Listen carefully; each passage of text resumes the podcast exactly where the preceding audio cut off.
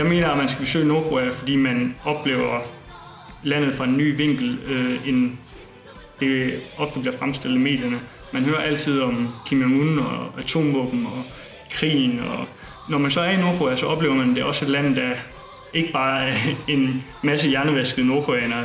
De har også deres egen kultur, de har deres egne traditioner, de er utroligt høfligt øh, folkefærd, og, og jeg tror på, at når man rejser til Nordkorea, så får man oplevelser, som ikke kan skabes på andre måder end ved at besøge det. Her hørte du Jonas Andersen fortælle, hvorfor han synes, man skal besøge Nordkorea.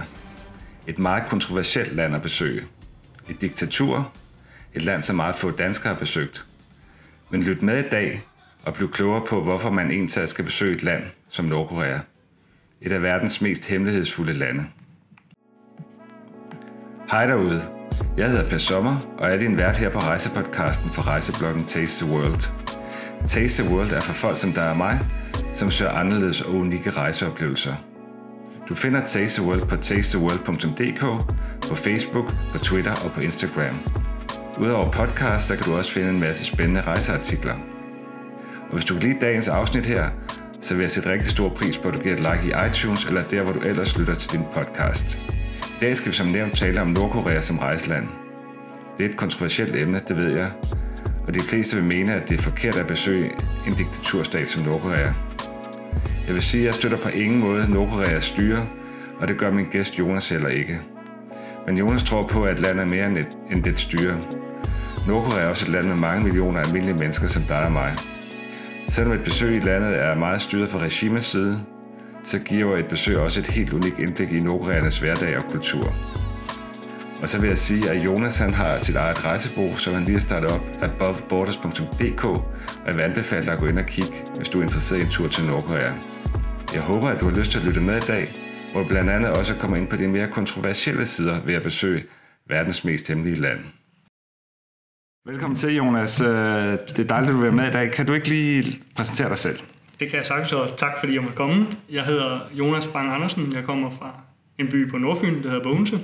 Øhm, jeg læser for tiden min kandidat i København, og så har jeg været i Nordkorea tre gange, og jeg har grundlagt et der hedder Above Borders, hvor jeg regner med at skal til Nordkorea masser af flere gange, og næste gang til oktober. Kan du ikke prøve at forklare, øh, altså, hvor, hvor i alverden fik du ideen til at besøge Nordkorea fra? Altså, der er jo mange, der ikke vil ture rejse til, og der er også mange, der ikke vil støtte et regime som Nordkorea. Det kan vi jo lige komme tilbage til. Men kan du ikke, altså, hvor opstod ideen fra din besøg til Nordkorea ja, fra? Altså, da jeg læste min bachelor, der på mit tredje semester, kunne jeg komme på udveksling. Og øh, min, min skole havde nogle forskellige partnerskoler, og et af dem var i Sydkorea, øh, hvor jeg gik på Hanyang University. På den her skole var der 35.000 studerende, 10 gange så mange som øh, i, min bog, i min hjemby Bogense. Øh, så det var en oplevelse i sig selv. Men da jeg er medlem af sådan en studenterforening, der arrangerer øh, fester og fællesspisninger og andre kulturelle arrangementer, og de skriver så en dag, øh, nu prøver vi at arrangere en rejse til Nordkorea, er der nogen, der vil med. Og der var vi så otte europæere fra, altså der er alle sammen udvekslingsstuderende. Øh, vi tilmeldte os, og så ringede jeg til min mor og sagde, hey mor, øh, nu rejser jeg til Nordkorea. Og så sagde hun sådan, er, er det en god idé, Jonas? Øh, og så ja, det tror jeg da. Og så tog jeg til Nordkorea. Eller jeg tog først til Kina, fordi man skal igennem Kina for at komme til Nordkorea. Man kan ikke rejse fra Sydkorea til Nordkorea. Ej, man kan ikke, der er helt lukket. Ja, ja, der er helt lukket. Altså med mindre man hedder Kim Jong-un eller den sydkoreanske ja. præsident, fordi de krydsede jo lige for lidt ja, ja. Udover det, så er der helt lukket. Ja. Vi vender lige tilbage til din tur lidt senere. Jeg sad i går og talte med nogle venner, og så sagde jeg, hvad kunne I tænke at vide om Nordkorea? Og der er jo mange, øh, jeg ved ikke om det er fordomme, men der er i hvert fald nogle ting, der popper op igen og igen, som jeg godt tænkte mig, at du lige sådan kunne bede eller afkræfte. Altså det første er jo øh, sådan det politiske i at besøge. Et, øh, det er jo et regime og et diktaturstat, ja. hvor, hvor, hvor der er nærmest kun en, der bestemmer, ikke også? Men, men der er flere, der siger, støtter man ikke en diktaturstat ved at besøge et land som Nordkorea, og legitimerer man ikke styret i landet ved at tage dertil? Altså, det er rigtigt, at det er et øh, regime, der styrede af Kim Jong-un og ja, hans regering. Øhm, jeg tror på, at de penge, vi bruger, når vi er på en rejse til Nordkorea, det er en lille brøkdel af deres BNP, fordi ganske vist så koster det nogle penge at komme derhen, men de udgifter er lige så meget, altså de skal dække ting, mens vi er der. Øhm, når jeg køber en sodavand til 3 kroner i Nordkorea. Jeg tror ikke, det er det, der har finansieret øh, en atomprøvesprængning. Det, tror det er jeg, det, der redder røven på militæret. præcis, det er det. Altså, ganske vist så forbedrer det deres økonomi, men den forbedrede økonomi, det er også noget, de bruger til at gøre deres turistfaciliteter endnu bedre, og sørge for, at der er flere nordkoreanere, der kan arbejde med turister, for eksempel. Så, øh, så øhm, jeg tror også på, at når man så besøger et regime som Nordkorea, så er man med til ganske vist på den ene side at styrke deres økonomi, fordi man bruger nogle penge, men man er også med til at vise befolkningen, man snakker med, øhm, at der findes mennesker ude over dem, der er i Nordkorea. Øh, de har måske hørt, at alle dem i Danmark, de har det dårligt.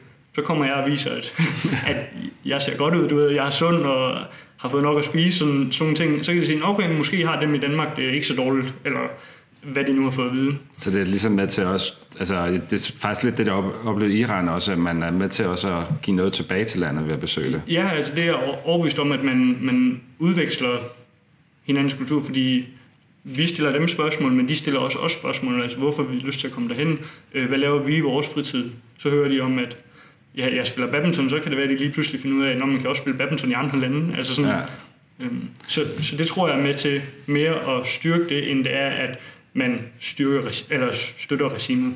En ting, det er jo så penge. Det kan også bare være image og legitimering af Nordkorea. Har du følt sådan, at I er blevet brugt som propaganda? Eller jeg, jeg har jo blandt andet set nogle YouTube-videoer, hvor nogle af de der store YouTubere, der har været i Nordkorea, de har fået enormt mange hug bagefter. Ja. Fordi de har tegnet et meget positivt billede af Nordkorea, uden at fortælle om arbejdslejre og, og kontrol og censur og alt det der. Men har du oplevet det øh, på din rejse? Altså, øh, vi er med til, øhm, eller jeg ved ikke med til, men, men det er rigtigt, at når der for eksempel er statuer af Kim Il-sung og Kim Jong-il, så bliver vi bedt om at bukke for dem. Mm. Øh, vi bliver ikke tvunget til at bukke, men, men hvis vi bukker, så er det jo et signal om respekt for de her ledere. Mm. Og de nordhårende, der ser os bukke, de ser jo så, at vi også viser respekt for deres ledere. Øh, jeg vælger at bukke, fordi vi er gæster i deres land, så derfor så må vi også følge deres skik og traditioner. Øh, på den anden side, så føler jeg altså igen den her med, at vi viser også, at der er andre kulturer, de viser også respekt over for os, når vi så snakker med dem. Ikke? Og vi fortæller også, at, at vi bukker ikke for Kim og Kim øh, hjemme i Danmark. Eller sådan. Så, så jo, på en side, ligesom på den anden side åbner op. Det er hele tiden den her flere side. Det, det er mange sådan indre konflikter, man, man skal gøre op med sig selv. Men overordnet set, så mener jeg ikke, at, at vi er propaganda det, det... Jeg tror, den jeg har set, der har fået kritik, det er også fordi, de kun fortæller en side af historien. Altså, ja. Det er også derfor, jeg starter med at tage det op nu her, fordi, fordi der er arbejdslejre, der er folk, der bliver skudt, der har været hungersnød og alle de her ting. Øh. Så det er også bare lige for at få det der på plads, det er jo ikke øh, det, er jo ikke det perfekte land langt fra. Så mm. Det er derfor, jeg godt lige vil vente med dig. Men jeg kan heller ikke, altså jeg har jo ikke fået vist de her fangelejre. Nej. Øh, så, så det kan jeg jo ikke fortælle om. Så, så derfor kan man godt, det kan også godt virke som om, at jeg kun fortæller det fra en side. Fordi jeg, jeg har det sådan, jeg fortæller kun, hvad jeg har set, hørt, følt. Ikke? Men det er rigtigt nok. Altså, så, ja, så du ved, ja. det, er, det er bare ja. vigtigt, at vi får det med også her, synes jeg. Helt enig, helt enig. Det andet, der også, jeg også blev spurgt om, som jeg også har tænkt over, det er jo, at man hører, at man er under konstant overvågning, når man er i landet. Øh, kan du, er det rigtigt, og hvis det er, kan du ikke fortælle lidt om, hvordan det er? Så. Altså, fra den dag, eller fra det tidspunkt, vi træder ud af, togstation, øh, ud af toget, togstationen Pyongyang, der står vores guider og tager imod os, og de, øh, dem, de efterlader os først, når de siger farvel til os den sidste dag. Mm. De er med os på hele rejsen. Og man må ikke forlade gruppen undervejs på rejsen. Om aftenen på hotellet, efter programmet på dagens slut, så skal man heller ikke gå uden for hotellet alene. Okay, og får man at vide hvorfor? Øhm, altså, de siger, at det er først og fremmest, fordi man kan risikere at blive væk. Der er jo ikke noget signal på nogen telefoner, så man kan ikke finde tilbage igen med GPS'en. Øh, og så siger de også, at Nordkorean, den nordkoreanske befolkning, de er ikke vant til at se turister, der går alene, så derfor så øh, vil det ja, øh, skabe tvivl både for dig og for nordkoreanerne, hvis de lige pludselig ser mm. dig gå alene. Øh, og guiderne forklarer sig, de vil ikke have, at der sker noget med os, mens vi er der. Og hvad er, det er vel ikke den rigtige forklaring, eller hvad? Altså, den rigtige forklaring er vel, at de vil sikre, at vi ikke går et sted hen og ser noget, som vi ikke skal se, men... Nogle dårlige sider af samfundet. Ja, det kan være, men, men i, der er også så mange steder i Pyongyang, altså i Pyongyang, hvor vi er mest, der er øh, meget få dårlige sider, øh, forestiller mig. Fordi mm. det er mm. ligesom hovedstaden, og det er den her by her, som de vil gøre alting sådan, du ved, det, det er deres pragteksemplar af en by. Øhm, så altså, jeg tror mest, det er bare fordi, de gerne vil sikre sådan, om nu ved vi, hvor de er henne. Og samtidig så føler man ikke over på den måde, at når vi så er afsted med gruppen, så er det ikke sådan, at de, altså der er ikke kamera på mig for eksempel, og to guider kan ikke holde øje med 15 personer eller 10 personer hele tiden, så hvordan jeg ser ud med mit ansigtsudtryk, eller øh, hvor jeg træder henne. Sådan, det er ikke sådan, at de holder øje med en. Nej. De sikrer bare, at vi er med. Okay, ja. Og nu vi taler om overvågning og sådan noget internet, mobiltelefoner, hvad, hvad, hvad, kan man bruge det? Der er, ikke, der er ikke noget signal på vores telefoner, og der er ikke noget wifi på hotellet. Okay. Øhm, men på hotellet der er der en telefon, man kan ringe udlandsk for. Det koster 15 kroner i minuttet. Men man kan ikke sende en mail hjem? Der er faktisk også en computer på hotellet, hvor man kan få lov til at sende en mail, Okay. hvis man vil det. Okay. Øh, det ved jeg ikke, hvad koster.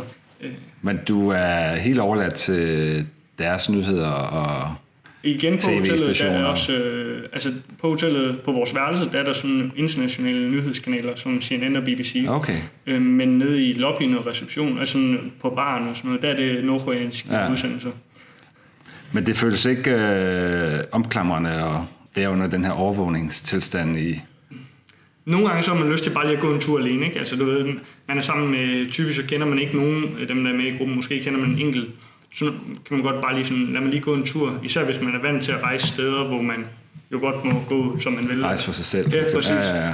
Men det er mere sådan mine egne behov. Så der var det sådan, nogle gange så skal man bare lige huske at spørge, må jeg godt tage et billede af det her? Det er sådan også, altså det er lidt klaustrofobisk, at jeg skal spørge om det, men det vender man sig også til. Altså sådan, Ja. Men du føler dig heller ikke utryg. Nu har man jo hørt om for Glenn, ham der amerikaneren, der Ja, Otto. for en et eller andet, hvad hedder han? Otto Barmbier. Baumbier, sådan der Ja. var det. De, hvor de påstod, at han havde hugget en plakat, for eksempel, Ja. og fik 20 år i arbejdslejr, eller hvad det nu var. Ja. Men øh, har du haft sådan noget utryghed omkring det, og er man bange for at træde ved siden af, når man er der? Altså med Otto, der gik han et sted hen, han ikke måtte være, og tog øh, plakater af Kim og Kim, som er deres to mest heldige. altså, Ja, dem skal man ikke røre ved. Dem skal man ikke røre ved. Altså, han stjal jo. Og han, han bliver så fanget i lufthavnen på vej hjem, der finder de de her plakater her. Og så får han en straf på 15 år, og, og du ved, det er mega voldsomt. En ting, jeg forestiller mig også, det er, at han er amerikaner, som, altså dem har de jo historisk set haft et rigtig dårligt forhold til. Øh, Så derfor tror jeg, at straffen blev så meget værre. Og det er også en grund til, at vi ikke vil have amerikanere med på vores rejse, fordi der er bare noget, altså, nogle spændinger, som naturligt. Men jeg tror også på, at hvis man følger reglerne, som der ikke, altså der er ikke tvivl om, hvad reglerne er, når vi er afsted, så, så øh, mener jeg faktisk, at Nordkorea er et af de sikreste lande i verden at rejse i. Og man er ikke i tvivl om reglerne? Man er ikke i tvivl om reglerne. Okay. Altså, der er nogle gange nogen, der har glemt, at man ikke må tage billeder af det her, eller at man skal, for eksempel må vi ikke tage billeder af statuerne, halvdelen af figuren. Hvis der så en, der gør det, så siger guiden bare, vil du ikke slette det billede der? Og så sletter man billedet, og så er altså, alting godt igen. Ja. Hvis der er en, der lige kommer til at sagt lidt bagud for gruppen, øh, fordi man står i sin egen verden og lige har fået øje på et eller andet, så spørger guiden bare, vil du ikke lige sørge for at komme med gruppen? Mm. Noget folk også, og jeg selv har tænkt over, det er, kan man overhovedet komme i kontakt med lokalbefolkningen? For den store del med at for meget rejse i hvert fald, det var at møde de lokale. Ja. Og kan man stille dem kritiske spørgsmål? Altså jeg mener også, det er en kæmpe... Altså, det er virkelig vigtigt, når man rejser, at man møder lokalbefolkningen, synes jeg. Og det er klart, at det er en lidt anderledes måde at møde befolkningen i Nordkorea. Vi besøger for eksempel en folkeskole, øh, hvor der er de her 20 elever. Dem, normalt, når vi har der, så står vi sådan foran tavlen, og de skal stille os spørgsmål, og vi kan stille dem spørgsmål. Øh, men det bliver ikke kritiske spørgsmål. Det bliver også fordi, de er børn, altså de er 13 år gamle. Så det bliver mere sådan, hvad laver de i deres hverdag, deres fritid? Og det er måske ikke sigende for alle nordkoreanske 13-14-årige børn, men det er i hvert fald sigende for deres hverdag, de børn, der bor i Pyongyang. Så derfor mener jeg, at vi møder de der 20 i hvert fald tæt på. Øh, Så er vi også nogle gange nogle andre steder, hvor øh, der er sådan en aftenskole i øh, Nordkorea, hvor de lærer engelsk, og der får vi lov til sådan at sidde en til en, eller nogle gange en, en dansker til tre nordkoreaner, fordi det er en større klasse. Og så sidder vi og snakker engelsk der, og så kan vi også spørge om deres liv. Men, men de første 10 minutter, man snakker med et nyt menneske, så starter man, det har jeg i hvert fald aldrig oplevet, at starte starter med at spørge ud, hvad synes du egentlig om dit lands atomvåbenpolitik? Kan man ikke også bringe dem lidt i fare måske? Eller hvad? Ja. Jeg tænker, at hvis du spørger en eller anden og et kritisk spørgsmål, at kan personen svare frit, Altså, jeg tror på, at når vi sidder der en til en og en til tre, hvor I ikke er overvåget? ja, der er vi ikke over. Nej. Altså også fordi, Øh, klasseværelset er kæmpe stort, øh, og vi sidder, altså alle snakker på en gang, sådan, øh, der går to guider rundt der, men, men altså, de kan jo ikke høre hver evig en store valg, som siger. Faktisk så den ene gang, der, det er fordi jeg boede i Tyskland, så jeg lærte tysk, og så fik vi lov til at møde en tysk klasse, så der snakker jeg tysk med dem alle sammen, men der var ikke nogen af vores guider, der forstod tysk, så de har jo ikke forstået, hvad, Nej, nej. Altså, hvad jeg har sagt. Så, så derfor så tror jeg på, at de kan sige, hvad de frit vil, men det bliver aldrig en, en snak om deres våbenpolitik. Det bliver altid mere en snak om, hvad laver du i din hverdag, fordi jeg er også interesseret i at vide om deres hverdag. Ja, men man kunne også spørge om censur og... Ja, man kunne godt spørge, om de har set... Manglende mulighed for at rejse ud af landet, og hvad det nu kan være. Ja, præcis. Ja. Vi snakker tit om sådan, har I været ude for Nordkorea? Øh, der er nogle nordkoreanere, der får lov til at rejse til Kina, for eksempel, mm. eller sportsfolk, der rejser til OL eller sådan noget. Og hvis de ikke har det, så om de kender nogle lande, de kunne tænke sig at besøge, eller om de kunne tænke sig at komme til Danmark, ved de noget om Danmark og sådan ting. Så snakker også om, om de for eksempel har hørt om mødet med Kim Jong-un, og øh, ja, det var så lige den kinesiske præsident sidste gang, var der. Øh, og der er jo rigtig mange, der også har hørt, at Kim Jong-un han skulle mødes med Trump. Så du ved, hvad de så præcist har hørt om mødet, det ved jeg jo ikke. Altså sådan, det kan godt være, at de har hørt, ja, Trump han har bedt og altså, tikket om et møde med Kim Jong-un, men alt lige så har de hørt om, at der er et eller andet ja, uden for ja. Nordkorea også. Ja. Og det man også tit hører, synes jeg, det er, at, at når man rejser landet, at i hvert fald det jeg har set, det er, at man kun møder et glansbillede af, af samfundet. Altså det er jo noget udvalgt, hvilke skoler I kommer på, og vi skal ud på en fabrik, så er det mønsterfabrikken og sådan noget. Er, er det også korrekt? Altså den folkeskole, vi besøgte, det fortalte de, det var den bedste folkeskole i Pyongyang, og hvis det er den bedste i Pyongyang, så er det den bedste i Nordkorea. ja. øhm, så den skole er udvalgt, øh, kan man godt sige, øhm, når vi tager metroen de her syv stop, så ser vi sådan, det ved jeg ikke, flere tusind mennesker. Jeg tror ikke på, at de mennesker, de er udvalgt for... Det er ikke skuespillere, eller? Nej, altså det kan ikke. Hvor, hvorfor skulle de udvælge 3.000 mennesker for at imponere syv danskere, ikke? Ja, jo. Og der, får vi, altså, der må vi også godt snakke med dem, når vi sidder der i metroen. Okay, og det vil de gerne? Ja, det, altså... De er ikke sky, eller? Der er nogle af dem, der ikke er så gode til engelsk, og så bliver de ret generet, fordi ja. den, den koreanske kultur generelt, også i Sydkorea, det er den her med, at man vil helst ikke sådan uh, blot sig selv, eller sådan, du ved, vise mangler. Sin fejl, og, ja. ja. Hvis de ikke kan noget engelsk, så nikker de bare og siger hej. Lad os uh, gå videre nu til noget af det sjove. Hvis jeg på et tidspunkt skulle til Nordkorea, kan du ikke forklare mig lidt, hvordan forbereder man sådan en tur? Det første, man skal gøre, det er ligesom at beslutte sig for, at man gerne vil afsted. Fordi, ja. som vi lige har snakket om, alle de her fordomme her, der er rigtig mange, du ved, er det farligt? Øh, hvad, hvad kommer overhovedet til at opleve? Det bliver en kæmpe oplevelse. Så du ved, beslut dig for at rejse med, og så skal man finde et rejsebureau, der arrangerer rejse til Nordkorea. Fordi man kan ikke rejse og det kunne være dit. Det kunne for eksempel være Bob jeg, Borders. Jeg vil bare lige sige, at det her er ikke sponsoreret det her. Jeg har frivilligt, og det er du også, så det er bare lige for at gøre det klart også. ja, man kan ja, skrive til mig af Bob Borders, øh, og så øh, arrangerer vi rejsen til Nordkorea. Man kan enten tage med på en af vores planlagte rejser, eller man kan lave en mere sådan speciel designrejse, hvis man nu er en, altså fem venner, der gerne vil afsted sammen, eller ja, til oktober skal jeg faktisk også afsted bare med en enkelt person. Okay, så det kan, jeg tror nemlig kun, der var grupperejser. Men... Altså man kan godt en enkelt person, men der er stadigvæk et rejsebureau, der skal lave rejsen. Okay. Øh, og der skal stadigvæk være to guider og en buschauffør med, så hvis der er en person, der skal betale for det, så bliver det lidt dyrere end... Ja. Der er jo to guider, uanset om det er en eller 15 personer og de skal jo have løn. Altså. Det er klart. Og hvad, hvad, hvor lang tid vil man typisk være i landet? Øhm, de gange, jeg har været afsted, har det været enten fire eller fem overnatninger. Næste gang ja, der er det seks overnatninger. Okay. Og det mener jeg er nok. Når man, altså i forhold til forberedelsen også, fordi man kan godt helt op til en måned inden faktisk sådan at sige, nu vil jeg gerne afsted, så kan, man, så kan vi godt nå det i hvert fald, sådan okay. at på alle papirerne. Men jeg synes, man skal sådan begynde i hvert fald sådan tre måneder inden, også for at man får sin flybillet til Kina billigere. Så skal man have visum, eller hvad? Det sørger sådan nogen som dig for? Ja, okay. øh, altså i det nordkoreanske visum, det sørger jeg for men man skal selv sørge for sit kinesiske visum i hvert fald, hvis man rejser med mig. Men så kommer man til Kina, og så kan man så enten flyve fra ja, Beijing til Pyongyang, eller man kan tage toget fra Dandong til Pyongyang. Og Dandong, det er en grænseby til okay. Nordkorea. Og hvad har du gjort? Jeg har altid kun taget toget, fordi jeg synes, at den her oplevelse at køre gennem landet, den er altså unik for at få flere sådan vinkler på det her verdens mest isolerede, et af verdens mest isolerede lande. Og i toget, der sidder vi også sammen med nordkoreanere, og der er ikke nogen guider med os. Altså sådan, okay. Så der kan vi du ved, snakke om alt Og hvor langt tager den tur? Den tager... Øh, der er to timers øh, stop ved grænsekontrollen, og så er der fem timers kørsel. Ned til Pyongyang? Ja, til Pyongyang. Ja. Så øh, mellem ja, nogle gange bliver det lidt forsinket i grænsekontrol der. Så 7-8 timer sidder man i toget. Men der er frokost undervejs også. Okay. Og når man så er der ved grænsen, hvad, skal man så aflevere sin mobiltelefon, eller hvad, hvad sker der? Ja, men altså vi, øh, i Kina, i Dandong, der vi mødes typisk øh, på hotellet aftenen inde i Kina, øh, men så går vi sammen til togstationen, og der skal vores tasker scannes tre gange, inden vi får lov til at komme ind i toget, øh, ligesom man kender det fra fly.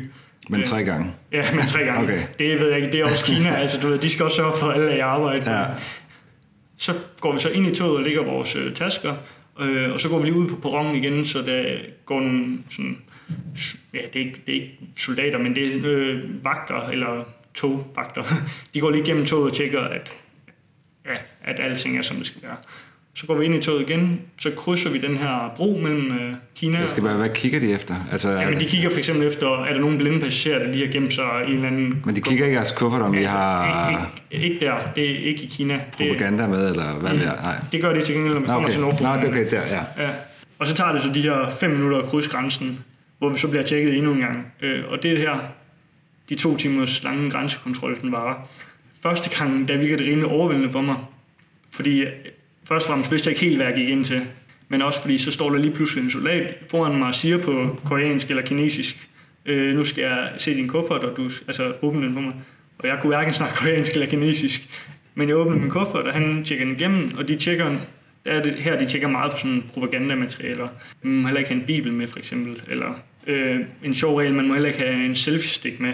ja, og den, jeg forstår den ikke helt, men det er noget med, at ja, den bliver for lang, eller ja, kameraet der.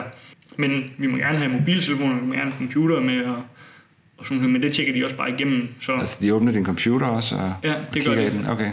der har de typisk, hvis det er computer, så har de typisk en, der tjekker computeren, og hun, det var en kvinde sidste gang, hun var lidt altså, ekspert på computerområdet, Okay. okay. som om, øh, men det er ikke særlig grundigt, de tjekker. Nej, okay. Øh, men det er bare sådan for at se, lige når det er Jonas, han prøver på at ja, sprede alt muligt. Øh, og på vores telefoner, der kigger de alle vores billeder igennem. Men du har ikke fået konfiskeret noget, de gange du har været der? Så... Nej, der har været en af gangen på vej ud, hvor de lige slettede to billeder. Jeg ved egentlig ikke helt, hvorfor de slettede. Jeg ved, tror bare, det var fordi, han sådan, jeg kan godt slette dine billeder. Sådan, ja, okay. Okay. altså, Bare, ja. de skulle bare demonstrere, der, de stod, kunne. der lå 10 ens billeder lige ved siden af den, og så slettede han to af dem. Der var en fra gruppen på vores rejse sidste, altså en fra en gruppe ved siden af os, der fik taget et USB-stik. Får man det at vide inden? Eller er det Ja. noget, du vil oplyse om? Det, altså, det skal rejsebureauet sørge for at oplyse, Ja. og det vil jeg selvfølgelig sørge for. Ja, ja. Fordi, ikke fordi, man overlever nok, at man mister et USB-stik, men hvis man lige har betalt 300 kroner for det, er det rimelig Ja, det, ja, præcis. Øh, så, og det er, også en, det er også en del af forberedelsen med de her regler.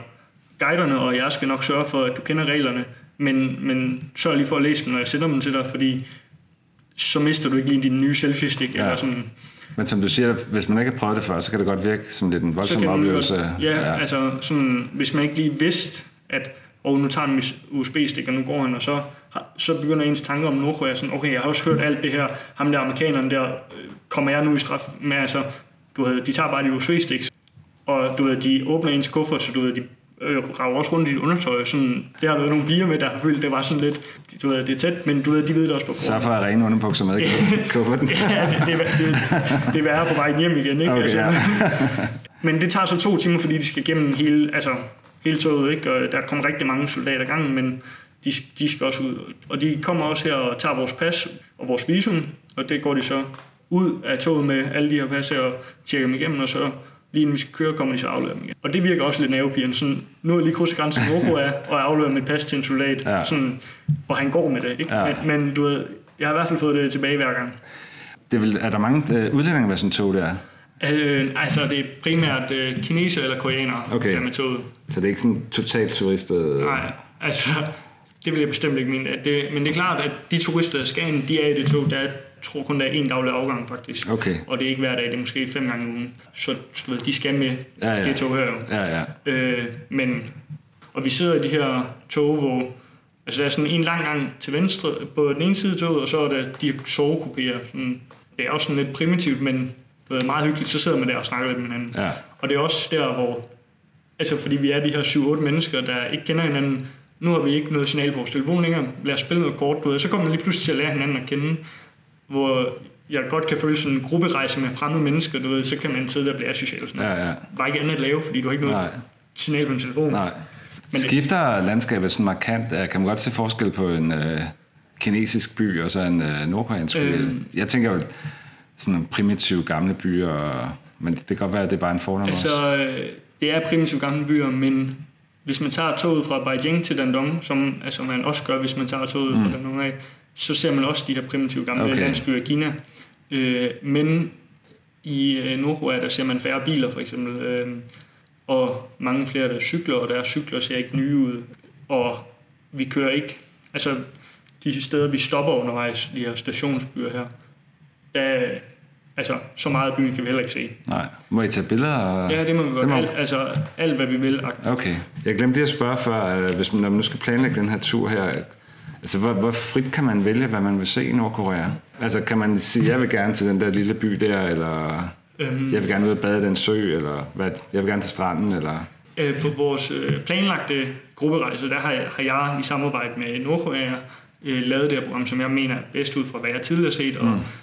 Nogle gange så får jeg også tilføjet et par nye ting, som jeg gerne selv vil se. Hvis man laver en øh, privattur, så er det mere sådan fleksibelt, Øh, men, men man kan ikke vælge mellem alting. Man kan vælge mellem, jeg kommer med en foreslået liste, og så kan man vælge, hvad har du tænkt? Og hvis de så siger, at jeg har set nogen, der har været her, og der kunne jeg godt tænke mig at komme hen, så kan det nok også godt lade sig gøre, okay. fordi det er et sted, folk besøger. Og hvornår er det bedste at tage ned, vil du sige? Jeg mener, at det bedste til Nordkorea, hvis der er en eller anden begivenhed samtidig. Det kan også være nogle gange være lidt svært at time, fordi ofte så hører man det i Danmark først, når det er overstået. Men ellers så, når det er varmt om sommeren, øh, fordi om vinteren kan det blive ret koldt, men jeg skal rejse til, til nytår, øh, men det er fordi, jeg gerne vil opleve det nytår, og synes, at gruppen skal opleve det. Så det bliver bare koldt, også når vi skal altså når vi sover om natten, så er isoleringen ikke altid det samme, som vi kender det i Danmark. Så for at have varmt tøj med, men sådan forår, efterår og sommer, der får man den bedste oplevelse, fordi det bliver varmt i Nordkorea. Okay. Nå, men lad os lige uh, hoppe tilbage til den her togrejse. Så man krydser grænsen, så tager det fem timer cirka ja. til Pyongyang. Så kommer man frem der, så er der, man møder sin guide, siger du? Så er vi inde midt i Pyongyang, når, altså hovedbanegården i Pyongyang.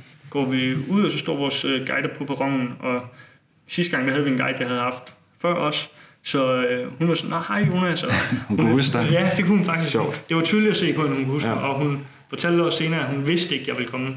Og det var halvandet år siden, jeg sidst havde været der, men, men der var alligevel blevet lavet den her relation, sådan, når du har været her før.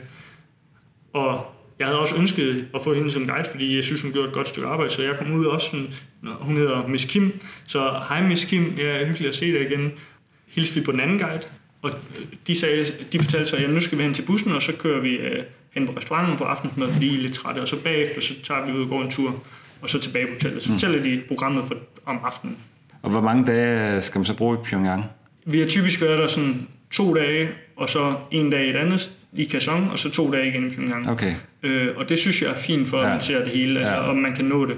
Men, så men for man... at se det vigtigste, hvis det er bare sådan de største monumenter, og få sådan den nærmeste hold til, så er to dage nok. Hvis man gerne vil nå at møde befolkningen, og gerne forstå den her kultur lidt bedre, så skal, vil jeg mene, at man mindst i alt skal være der fem dage.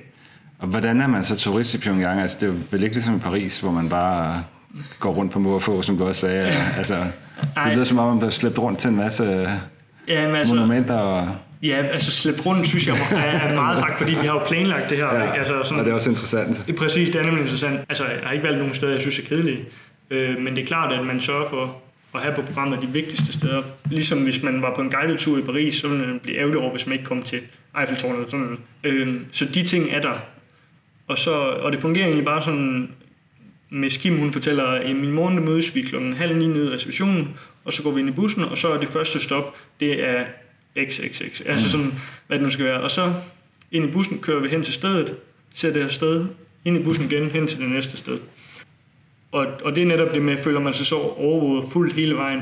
Ja, fordi vi er i den her bus og den her gruppe hele tiden, indtil klokken 9-10 om aftenen, når dagen er slut så kommer vi ud på hotellet, og der må man så gå frit på hotellet. Altså, det er jo ret lækre hoteller, du okay. så der, man kan synge karaoke, eller svømme i swimmingpoolen, eller øh, spille bordtennis, eller bowling på hotellet.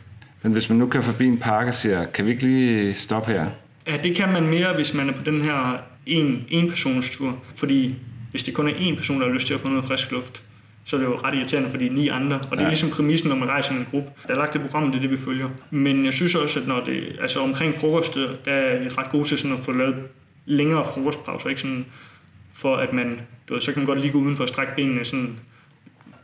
Hvad, hvad er højdepunkterne i Pyongyang, hvis du skulle nævne nogen? Et af de helt særlige steder, det er øh, Mansudae Grand Monument, hvor er meget berømt, hvor bron- to kæmpe bronzestatuer af Kim Il-sung og Kim Jong-il, de uh, står opført. Begge statuer de blev opført efter, nærmest dagen efter de, de døde.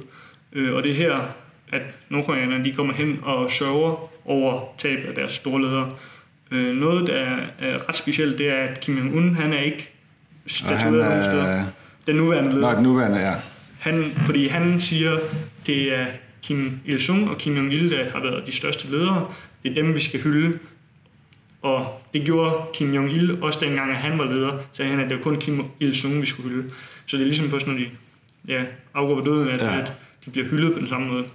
Men ja, det er i hvert fald et særligt sted, fordi man, øh, også fordi det er ret, øh, man får en, en speciel følelse, fordi man sådan kommer hen og bliver bedt om at bukke for at vise respekt, og man kan se alle nordkoreanerne, de er sådan rimelig, du ved, de skal være st- stille, og de ved godt, det er ikke et sted, man lige løber, eller tager børnene med i parken, eller sådan, du ved, de løber ikke, ingen løber ingen råber højt sådan noget, fordi det er et sted, som er udtryk for sorg over tabet af dem. Du skal også bukke som turist, ikke også? Altså, øh, vi får at vide, at vi skal, vi skal stille os op på række, så bliver vi bedt om at bukke. Hvis man ikke har lyst til at bukke, så skal man bare stå stille, mens man gør det. Øh, Det virker lidt mærkeligt, når man hører om det, jeg synes det... jeg skulle bukke for... Øh, Men det er, for mig det var det ligesom at bukke for Stalin, eller... Ja, nå, men det er også nemlig en mærkelig følelse. Det er også det, der er mange, der rejser der til der. Sådan, altså, vi, vi viser respekt, eller du ved, for en diktator. Jeg kan godt forstå, hvis man ikke har lyst til at bukke. Men jeg mener også, at, at når man er på besøg i landet, så kan man som det mindste stå stille. De har i Nordkorea, i hver by er der to bronzestatuer. Men i den der i Pyongyang er det mest hellige af bronzestatuerne. Ja, okay. I Pyongyang, der har de dog altså en endnu mere heldigt sted, som hedder Kumsusan Palace of the Sun, som er mausoleet for Kim Il-sung og Kim Jong-il. Men det sted, det, det er suverænt det mest hellige i Nordkorea. Altså, Og hvad ligger de balsameret, ligesom Mao og, ja, det gør de. Og, og Lenin? øh, ja, jamen, det er Ja. præcis det samme, og de Ja. ligger i hver sit rum, og rundvisningen derinde tager tre timer. Tre timer, hvor man ikke må sige noget som helst. Man skal hen ned langs siden, og du må ikke smile. Og det er et af de steder, hvor, hvor når jeg har været der, der har jeg følt mig mest klaustrofobisk. Fordi at, altså, hvis man gør noget dumt der, altså der skal du ikke begynde at løbe. Eller du ved, sådan, fordi fordi det, det går det virkelig meget op i, øh, det sted her. Og når man går rundt i tre timer og ikke må sige noget, øh, så, så det bliver en utrolig mærkelig følelse, man får. Man går faktisk ikke rundt, fordi det er sådan nogle øh, vandrette rulletrapper. Mm. Altså, Ligesom ude i lufthavnen? Ja. ja. præcis, sådan, som er jo egentlig blevet bygget i lufthavnen, for at man kommer hurtigere afsted. På Palace of the Sun er det, for at man følger tempoet. Hvert, altså inden man kommer ind til Kim Jong-ils øh, sal, der ser man alle hans gerninger og bedrifter i hans regeringstid. Og så efter det, så øh, kommer så Kim Jong-il, eller Kim Il-sung, øh, hvor man så ser alle hans bedrifter og gerninger, og så ser man hans sal. Okay. Og så ja, er rundvisningen slut. Det var to steder, du nævnte. Har du et tredje sted, Ja. vi lige skal vende? Øh, jamen, øh, det, det skal være øh, Grand Central Study House, der den her aftenskole, øh, hvor vi møder nordkoreanere, men, men det særlige sted, det er, at det ligger lige op til øh, Kim Il-sung Square, som er den her plads, hvor man ser paraderne fra. Øh, og det er den bygning, hvor Kim Jong-un, han, når han holder taler til befolkningen, så står han på altanen i den bygning her. Øh, hvert lokale, det er indrettet efter emne. Der er et emne for øh, eventyr, der er et emne for øh, sprog, øh, der er et emne for forskning. Øh, de er meget stolte af, at de har en, mere end en million bøger, øh, og de er kun overgået af et øh, bibliotek i USA, der har øh, flere titler end dem. Ironisk nok. Ja. Stedet her er det er mega spændende, fordi man et møder befolkningen, man hører om, hvordan de bliver efteruddannet, øh, ser nogle af deres bøger. De viste os faktisk også udlandske bøger. På min sidste rejse, der viste de øh, en bog, øh, der hedder Den grimme ælling, skrevet hos Andersen, oversat til koreansk. Men det er også pudsigt, at de udlandske bøger, det er eventyrbøger. Der er ikke så mange kritiske bøger. Øh, nej, det var der nul af. Nul. altså, af dem vi fik vist i hvert fald, Ja, ja. Øh, så derfor tror jeg ikke, de har så Og der vil det heller ikke være oplagt at spørge, har I ikke øh, XX-bog? Det, jo, det, kunne, nem- det kunne godt være sådan et sted, hvor man spørger sådan, når, når jeg har så mange titler, hvad med den her bog her? Og så vil svaret højst sandsynligt være, den har vi, men vi kan ikke finde den lige nu. Okay, Eller ja, ja. Sådan noget der. Ja, der var, der var sådan et sted, de har sådan en skranke derinde, hvor der sidder en bibliotekar, og så kan man spørge om en bog. Øh, vores guide, hun, hun spørger så XX bog, øh, og bibliotekaren trykker den på computeren, og den kommer så trillende ud på båndet, og så, så siger hun, se hvordan det virker, du ved, vi har en million bøger bag væggen her, og man trykker bare ind, så kommer bogen, ikke? Nå, ej, hvor smart, må jeg få lov til at prøve? Og så guiden kigger sådan mærke, hm, hvorfor ved du det, Jonas? jamen, jeg vil bare lige se, om det virker. Og guiden forklarer sig, jamen, jeg har lige vist, at det virker. Der er ikke nogen grund til, at du, du skal se det også. Nå, men det kunne være, at det virkede med en anden bog. Og hun siger så for sidste gang, Jonas, jeg har vist, at systemet virker, og det er på tide, vi skal videre på programmet nu. Okay. Så det var sådan lidt... Øh... Nå, men jeg må erkende, at systemet virker jo. Ja, ja, ja. det, det... Men det var noget, der var forberedt på forhånd, kunne man måske... Mistænke, ja. Ja, ja. Og det er også det, du ved, sådan, det kan godt være, at hun bare synes, det var irriterende, at vi skulle se videre, men det er det, man hele tiden stiller spørgsmålstegn ved, de her indtryk, når man er i Nordkorea, ikke? ja. Jeg har fornemmelse af, at Pyongyang er en øh, ret speciel by. Altså, Jamen faktisk så minder det ret meget om en hver hovedstad. Der bor 2 millioner indbyggere, så det er ikke sådan, det er ikke kæmpe stor som Seoul for eksempel. Men det der så er særligt, det er, at der ikke er nogen, altså der er ikke noget trafik, fordi man har kun en bil i Nordkorea, hvis man skal bruge den i forbindelse med sit arbejde, og kørekort, hvis man skal bruge det i forbindelse med sit arbejde. Øh, der er utrolig meget offentlig transport, og det fungerer super godt. Der er folk, der går og cykler, men der er ikke nogen, øh, der skateboarder for eksempel jeg tænker, er der nogle butikker? Jeg tænker bare, har de butikker? Nå, ja, de har øh, butikker, men man ser ikke nogen reklamer for de her butikker. Mm.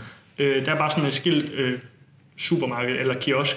Men kan man få, du får ikke lov til at gå ind i en butik, vel? Vi, vi er i et supermarked faktisk, øh, sådan en kæmpe supermarked, hvor der også er nordkoreanere, men vi shopper ikke i de sådan små kiosker.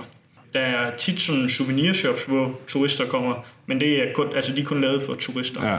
Øh, men det her kæmpe supermarked her, det er, sådan, altså det er tre etager højt, og nederste etage, det er sådan, øh, altså det er et supermarked, ligesom man kender ja, Føtex, øh, hvor de har alle de her madvarer. Mm. Og anden etage, det er så, øh, øh, det er mere sådan noget øh, tøj og elektronik, og øverste etage, det er sådan øh, caféer og øh, ølbar, og, og der går vi blandt nordkoreanerne og handler ind.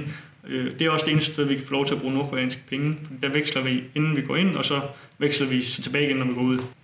Og at, at, har du, er det sådan et sted, alle nordkoreanere kan gå ind, eller er Altså, det, det- for eliten, eller... Det, øh, det er for de folk, der bor i Pyongyang, og de folk, der bor i Pyongyang, er jo på en eller anden form eliten. ja, Jeg fornemmer, at alle folk i Pyongyang, de har lov til at gå derind. okay. Eller sådan, du, der er ikke nogen, der rejser fra... Man bliver ikke tjekket i døren, eller Nej, skal vi sige det, eller...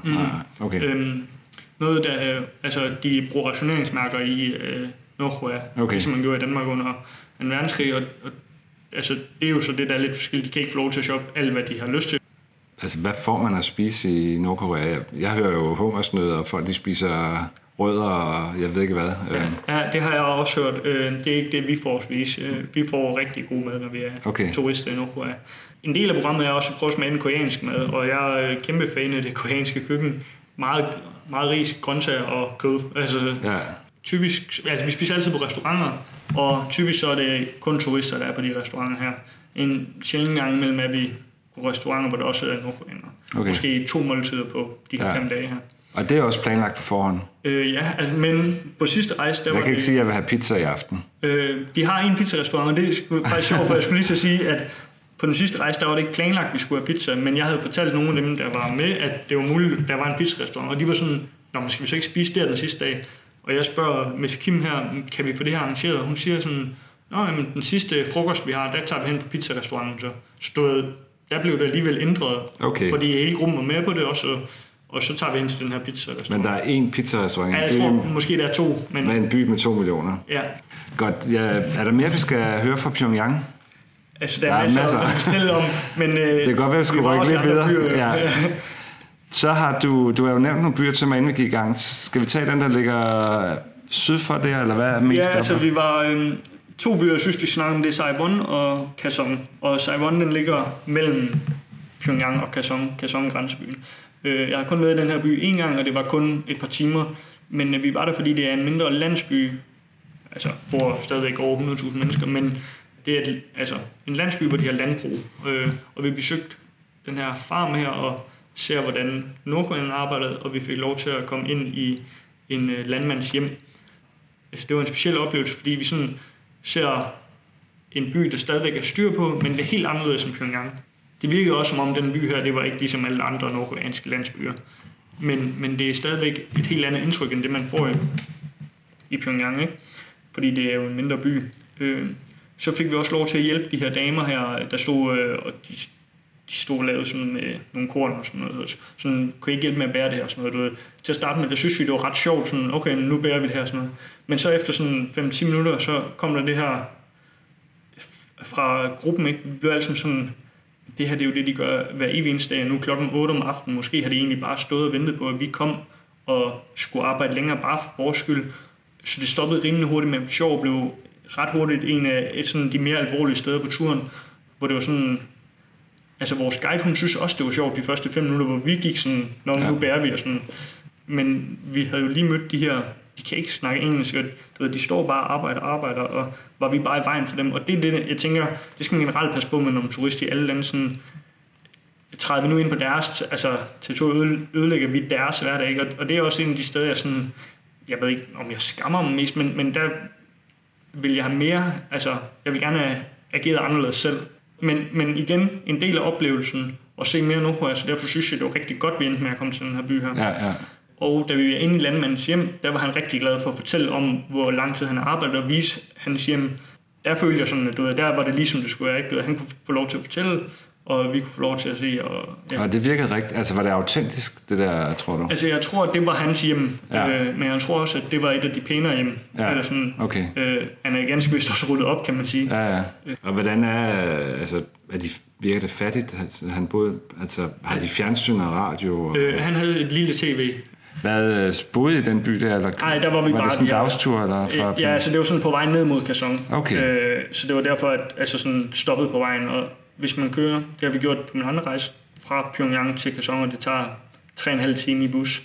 Og vi kører typisk om aftenen, øh, hvor øh, vores guide, hun siger, at jeg kan godt forstå, hvis I er trætte, I må også gerne tage en lur, men hvis I skal sove på den her bustur her, så sørg lige for at spænde sikkerhedsselen, for de havde oplevet turister, der var faldet i søvn, og vejen er så ujævn, at de så var faldet af sædet. Okay. Så det skulle vi lige lade være med. Ikke? Det er dårlige veje, de har dernede. Ja, i hvert fald den der motorvej, som de kalder den, den er super ujævn. Øh, og så kommer vi frem til hotellet der klokken 10.30 I Kaesong. i Kaesong. Ja.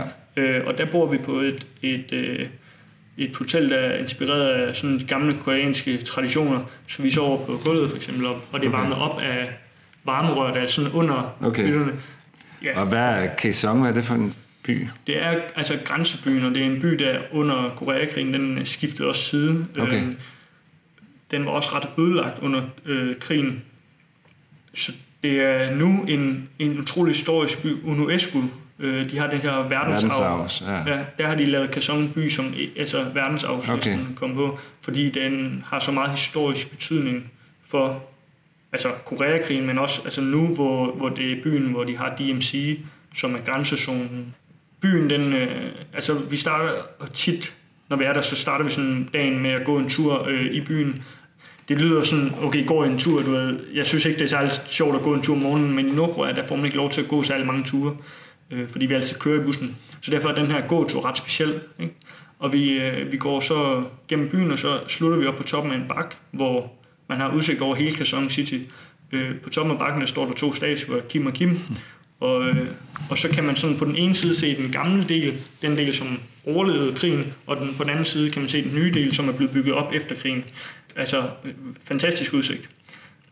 Efter den her gåtur her, så er det så, vi kører hen til grænsezonen, som er grunden til, at vi er i Kaesong, fordi det er det, der, altså det er det mest fascinerende. Øh, man kommer hen til et sted, de er jo i krig lige, altså og nu, nu har de jo, officielt har de afsluttet krigen, de har været våbenhvile de sidste mange år, men der er jo stadigvæk soldater ved den her grænse. Ja. Og man kommer hen to... Grænseområdet fungerer sådan, at på to kilometer hver side, der må, man ikke, der må de ikke have øh, hårdt artilleri, eller hvad hedder det, volds, altså kanoner og missiler Okay. og sådan noget, siger de. Men både fra Sydkorea og fra Nordkorea siger de, at den anden side har det, så derfor har vi det. Altså, det, er- de overholder det ikke nogen af parter. Altså ikke de gange, jeg har været der. Okay. Altså, øh, første gang, jeg var i Nordkorea, der havde jeg været ved det her grænsezone her fra den sydkoreanske side. Og, og da jeg var fra Sydkorea, der var, oplevede jeg den her meget intens, altså vi fik at vide, at vi skulle gå to og to på række, og du ved, øh, I må kun være her i fire minutter, I må kun være her i fem minutter, I må ikke røre med noget, når vi er inde i, i de blå hus. Så da jeg så 14 dage senere er det samme sted fra Nordkorea, så forestiller mig meget værre. Ikke? Altså, jeg forestiller mig egentlig, at soldaterne går med pistoler i ryggen på mig, sådan, fordi det skulle være værre end i Sydkorea. Øh, og vi kommer sådan hen, og, og ganske vist så bliver vi også øh, tjekket og talt, og men da vi så kommer hen til de her blå, ikoniske blå huse, der ligger på grænsen. Og, de ligger lige på ja, stregen også? Ja, præcis. Altså, ja. Øh, sådan står inde i huset, kan man stå med et ben på hver side af. Altså, okay. De blå er egentlig den amerikanske side, men de har et hus, der er altså besøgshuset. Så mm. Turister fra begge sider, de går ind i det hus. Men du siger, det er mere afslappet på den nordkoreanske? Ja, fordi da vi så kommer ind i huset, så er soldaten sådan, Nå, jamen, øh, det er så huset her, ikke? Og sådan, har I lyst til at røre noget? Sådan, og vi står sådan, må vi godt det? Ja, og soldaten foreslår sådan, okay, øh, I fire, I kan sidde på den ene side af bordet, øh, og på den sydkoreanske side, og I fire, I kan sidde på den nordkoreanske side. Og så leger vi, vi har et, et tophemmeligt sub, altså stormøde, sådan, øh, ja, nå, men det er mega sjovt, og så tager vi nogle billeder af det, og så kan I trykke hinanden i hånden. Okay, du ved, og så gjorde vi det. Altså, du ved, sådan, hvor jeg 14 dage inden havde været der fra Sydkorea, og fået ved, at ingenting må røre ved. Og, og det gav mig et indtryk af, sådan, jamen Sydkorea, de laver også deres propaganda. Ja. Altså, det er klart, at Nordkorea, de spiller måske så ekstra venlige for sådan, at, altså modsat, men, men det er underligt. Altså, det er jo en særlig følelse. Men ja, så har man du ved, været i det hus her, og man ved, at jeg må ikke gå derover. Jeg må godt i løbet af 14 dage rejse øh, ind igennem Kina og stå på et andet sted. Men hvis jeg krydser det her sted, så bliver jeg skudt. Men det var sidste stop på, på turen, ikke også? Ja, altså vi er også i øh, Kaesong, når vi er, øh, så besøger vi også sådan et øh, museum, der fortæller om koreansk kultur og sådan ting, og så kører vi ind tilbage til Pyongyang ja. sådan i løbet af den dag. Ja. Øhm. Jeg skal, det lyder som, det er et ret stramt program, man kører, når man er på besøg der. Ja, men altså det er også, fordi du ved, vi er der fire dage, fem dage, så lad os nu se alt, hvad vi kan ja, ja, se. Ja. Øh, også fordi man ikke, altså når klokken er syv om aftenen, må man ikke gøre noget selv, så derfor så sørger vi for programmet indtil kl. 10 om aftenen, fordi vi er der alligevel. Så, så det er også, når man, så rejsen er slut, er man tit en smule udmattet. Man kan så sove på altså togturen hjem, ikke? Øh, men det er også fordi, man har fået så mange indtryk. Vi har glemt at tale om noget rigtig vigtigt. Hvad koster sådan en tur til en Nordkorea? Det kommer meget ind på, hvem man rejser med, og hvad man har tænkt sig, der skal ske under, på rejsen. Hvis man rejser med mig, så koster selve turen Nordkorea 10.500 kroner. Øh, for, for, fem dage. For de fem dage. Ja. Det gør det i hvert fald til nytår til foråret. Til efteråret, det koster 9.500. Eller 9.000 kroner, undskyld. Og hvad får man for de, øh, de penge? Der får man, altså fra man mødes i Dandong, får man al mad, øh, transport, visum til Nordkorea, to guider og en buschauffør, entré til alle fastlagte ting på programmet. Man kan nærmest kalde en all-inclusive ferie. Det, der kommer ud over det, det er flybillet til Kina. Visum til Kina koster 1000 kroner, og så lommepenge ud over det. Så derfor så bliver det i alt 13, 14, 15.000 kroner. Ja, okay. Og hvad bruger man af penge, når man er i Nordkorea? Altså lidt penge. Det, det største udgift, det er drikkepenge til guider, hvis man vil det, det er påtvunget. Altså, vi anbefaler, øh, at man giver 200 kroner til hver guide fordi, og buschauffør, fordi det er sådan, de har betjent nu i fem dage, 24-7 det er bare mange penge for dem, og du ved, det vil hjælpe dem meget, ikke? Og hvad, altså, hvad, hvad tager man med af penge? Øh, så, er det dollars, eller? Øh, det er kinesiske RMB, altså ja. RMB, eller det der, ja. ja, ja. Man kan også godt betale med dollar, men øh, den bedste kurs fås på den kinesiske der. Ja. Og også fordi, at man er i Kina dagen inden, så vi anbefaler at tage omkring 2.500-3.000 kroner med. Det er mest fordi, at det ikke er muligt at få nogle øh, kontanter Altså, Men credit cards og sådan noget, det er no-go? Ja, det kan man ikke. Nej. Altså, det er bare nej. Hvad, hvad vil man bruge penge på i Nordkorea? Det er souvenirs og bøger og øhm, småting. Jeg tænker, om vi skulle til at runde af nu. Det har været super spændende. Øh, og vi har jo talt meget længere, end jeg normalt gør i de her podcast. Øh, men øh, det er fordi, der er så meget at tale om, og det er så anderledes. Øh. Men tak fordi du kom. Jamen, det var en sand fornøjelse, ja. Mange tak, fordi du lyttede med i dag og tak til Jonas for hans indblik i Nordkorea. Jonas har lige startet et lille rejsebureau, som specialiserer sig i rejse til Nordkorea. Hvis du vil mere, så kig forbi aboveborders.dk. For en god ordens skyld vil jeg bare sige, at jeg ikke blevet sponsoreret for dette afsnit. Hvis du har lyst til at lytte til flere rejsepodcasts, så gå ind på tasteworld.dk her finder du også en masse spændende rejseartikler. Og hvis du kunne lide dagens afsnit, så gå mig gerne ind på iTunes eller der, hvor du ellers lytter til podcast og give et like. Det vil jeg sætte rigtig stor pris på. Og så vil jeg bare sige tak for i dag, og jeg håber snart, vi lyttes ved igen.